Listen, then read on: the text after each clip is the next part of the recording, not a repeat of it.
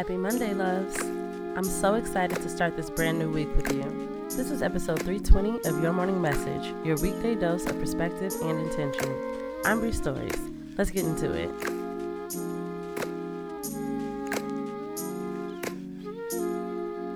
Message number one Allow and it will go your way. The force and resistance you're applying, you think it's because you know exactly how things should go. When you relax and settle into the way that things are and the ways that you're supported, you will see that even if you loosen your grip, if you stop staring, you'll still find yourself right where you belong. It's always going your way. Message number two Are you going with the flow or against it? Again, with this resistance. You know when you're not feeling good that there's resistance present. Release it. Don't hang on to trying to control and change the world around you with force and resistance. Breathe, sink into acceptance, and flow into peace.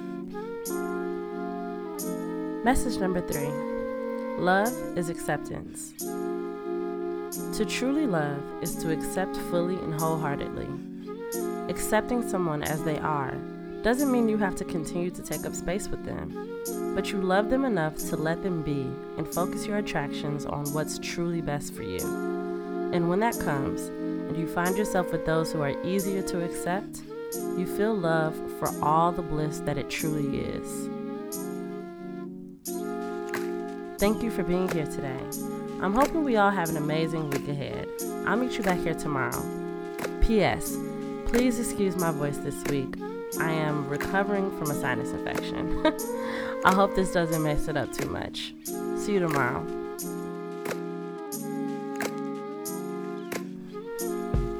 Your Morning Message is written, produced, hosted, and edited by me, Bree Stories. Follow me on Instagram at Bree.stories and on Twitter at Bree underscore stories.